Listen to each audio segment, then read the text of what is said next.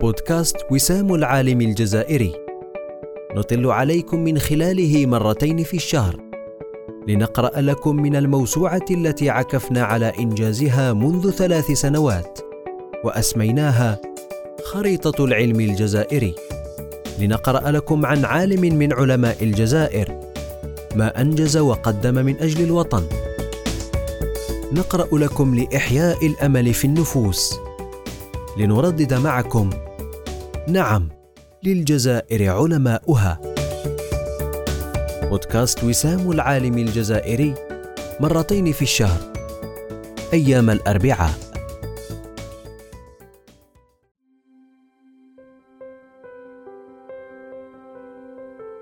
العدد الثامن عشر حول المسيرة العلمية للبروفيسور حبيب زايدي الأستاذ الباحث المتخصص في الفيزياء الطبية. حلقتنا اليوم حول عالم من علماء الجزائر عرف بالحركية والنشاط حتى أنه أتعب من يعد الحلقة في محاولة اختصار الإنجازات والأعمال. فمن جهة سيرة علمية غنية ومن جهة وقت محدد لا ينبغي تجاوزه. لذا سنقتصر في هذه الحلقة على ذكر عناوين من إنجازاته ونماذج من أعماله والسيرة الذاتية المفصلة متوفرة لدى مؤسسة وسام العالم الجزائري. البروفيسور حبيب زايدي في معلومات سريعة هو صاحب خبرة في مجال الطب النووي وصاحب معرفة ممتازة بقواعد الحماية من الإشعاع وهو باحث يتحدث اللغات العربية والإنجليزية والفرنسية ولديه معرفة مقبولة باللغة الإيطالية. ولد حبيب زايدي بالعلمة سنة 1967 من أبوين معلمين وانتسب في مرحلته الابتدائية لمدرسة عقبة بن نافع. ثم انتقل إلى متوسطة عبد الحميد بن باديس وبعد حصوله على البكالوريا شعبة الرياضيات سنة 85 انتقل إلى جامعة سطيف وحصل على شهادة الهندسة الكهربائية عام 90 رحل بعدها إلى السويد لمتابعة الدراسات العليا حيث التحق بمستشفى مالمو العام في جامعة لوند للحصول على درجة الماجستير في الفيزياء الطبية عام 92 في إطار منحة بالشراكة مع مركز أبحاث الإشعاع في الجزائر وأخيرا على درجة الدكتوراه في الفيزياء الطبية سنة 2000 من جامعة جنيف بسويسرا. حصل سنة 2004 على التأهيل الجامعي الذي يسمى في الجامعات الناطقة بالألمانية باسم بريفات دوزنت الذي يشترط التميز في البحث والتدريس والتعليم المتواصل ويعني أن حامل هذه الدرجة له الحق في تدريس الطلاب واختبارهم دون الحاجة للحصول على رتبة الأستاذية. وقد ساهم البروفيسور زايدي ومجموعته الخاصة في قسم الطب النووي في مستشفى جامعة جنيف مساهمة بالغة وفعالة في تطوير هذا العلم المتخصص ووضعه على خارطة العلوم التطبيقية على مستوى العالم مما وضع دولة سويسرا في مصاف الدول التي لها السبق في هذا المجال المتخصص والنادر. وقد طور الدكتور حبيب هذا العلم بشكل لافت على المستوى الدولي إذ استطاع أن يبتكر نموذجا رياضيا فريدا فعالا لمعالجة التناثر الإشعاعي.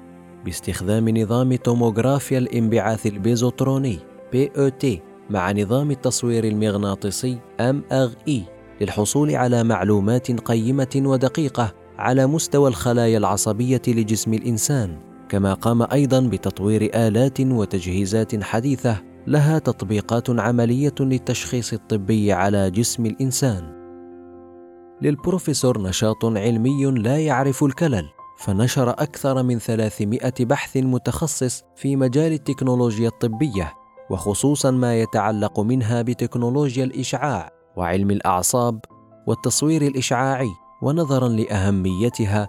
فقد تمت الإحالة إليها في أكثر من أربعة عشر ألف موضع مما يدل على مكانة إنتاجه العلمي.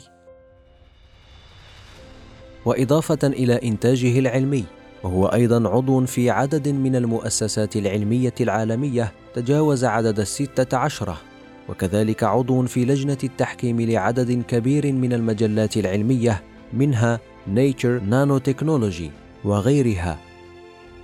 أشرف البروفيسور زايدي على العديد من الطلبة والباحثين في مرحلتي الدكتوراه وما بعد الدكتوراه.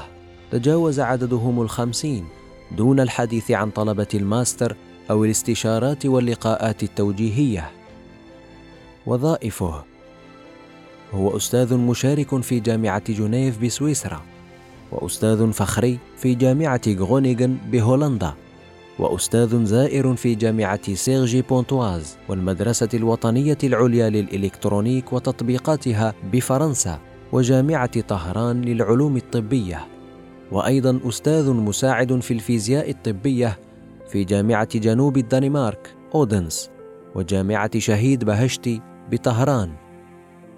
وإضافة إلى تدريسه في مختلف الجامعات عبر العالم شغل منصب باحث في قسم الفيزياء الطبية بمركز الأبحاث الإشعاعية بالجزائر ما بين 93 95 وباحث في كلية الطب بجامعة جنيف ما بين 95 99 وعضو في الجمعية السويسرية للبيولوجيا الإشعاعية والفيزياء الطبية في فيزياء التصوير الطبي كما عمل مستشارا لمستشفى الملك فيصل والملك فهد بالسعودية ولاتوغ في سويسرا ومؤسسة الأمير حمد الطبية في قطر. أما الآن ومنذ 2004 هو عضو في مركز جنيف للعلوم العصبية بجامعة جنيف ومدير مخبر الأجهزة والتصوير العصبي بين لاب في المستشفى الجامعي في جنيف وأيضا كبير الفيزيائيين في قسم التصوير الطبي. ومن 2016 إلى الآن هو عضو كلية الطب بجامعة جنيف. كما شارك البروفيسور زايدي في ملتقيات عالمية في ثمانية عشر دولة تتوزع على القارات الخمس. منها تسعة من دول العالم العربي والإسلامي وهذا بداية من مارس 99 إلى أفريل 2021 وعدد المشاركات أكثر من 58 مشاركة. كما شارك في تقييم مشاريع بحث لكبرى الشركات تجاوز عددها 45 مؤسسة علمية. من إنجازات البروفيسور حبيب أنه اخترع طريقة التصوير الطبي التي تسمح برؤية الخلية السرطانية عند بداية النمو وهو جهاز خاص به نال به جائزة عالمية من طرف أمير دولة الكويت. تكريمه. وهل جزاء الإحسان إلا الإحسان؟ عمل بجد واجتهد بإخلاص فاحترمه القاصي والداني. تكريمات البروفيسور متعددة ومتنوعة لا تستوعبها هذه الحلقة ونكتفي بما يبين تنوع الدول المكرمة له شرقا وغربا وكذلك السنوات المتعددة التي حصل فيها على التكريمات مما يعكس طول نفسه وصبره على العلم والبحث وقد تجاوزت تكريماته العشرين في مدة سبعة عشر سنة. ونذكر على سبيل التمثيل لا الحصر. حاصل على شهادة جمعية الطب النووي والتصوير الجزيئي SNMME في الاجتماع السنوي السابع والستين 2021 حاصل على جائزة من الجمعية الأوروبية للأشعة فيينا بالنمسا مارس 2021 في موضوع معلوماتية التصوير والذكاء الاصطناعي. حاصل على جائزة الخوارزمي الدولية لعام 2019 التي تمنحها منظمة الأبحاث الإيرانية للعلوم والتكنولوجيا IROST في فئة الاختراع والابتكار للمساهمات الكبيرة في الطب الدقيق باستخدام تقنيات التصوير الجزيئي بحضور رئيس جمهورية إيران في مارس 2019 حاصل على جائزة إيبا أوف فيزيكس لعام 2017 التي تمنحها الجمعية الفيزيائية الأوروبية OPS لمساهماته البارزة في الطب النووي وقد منح الجائزة في المؤتمر الأوروبي الرابع للفيزياء النووية سبتمبر 2018 في بولونيا، إيطاليا. حائز على جائزة الكويت 2010 المعروفة باسم جائزة نوبل الشرق الأوسط في العلوم التطبيقية لمساهماته البارزة في التكنولوجيا الطبية الحيوية التي تمنحها مؤسسة الكويت للتقدم العلمي.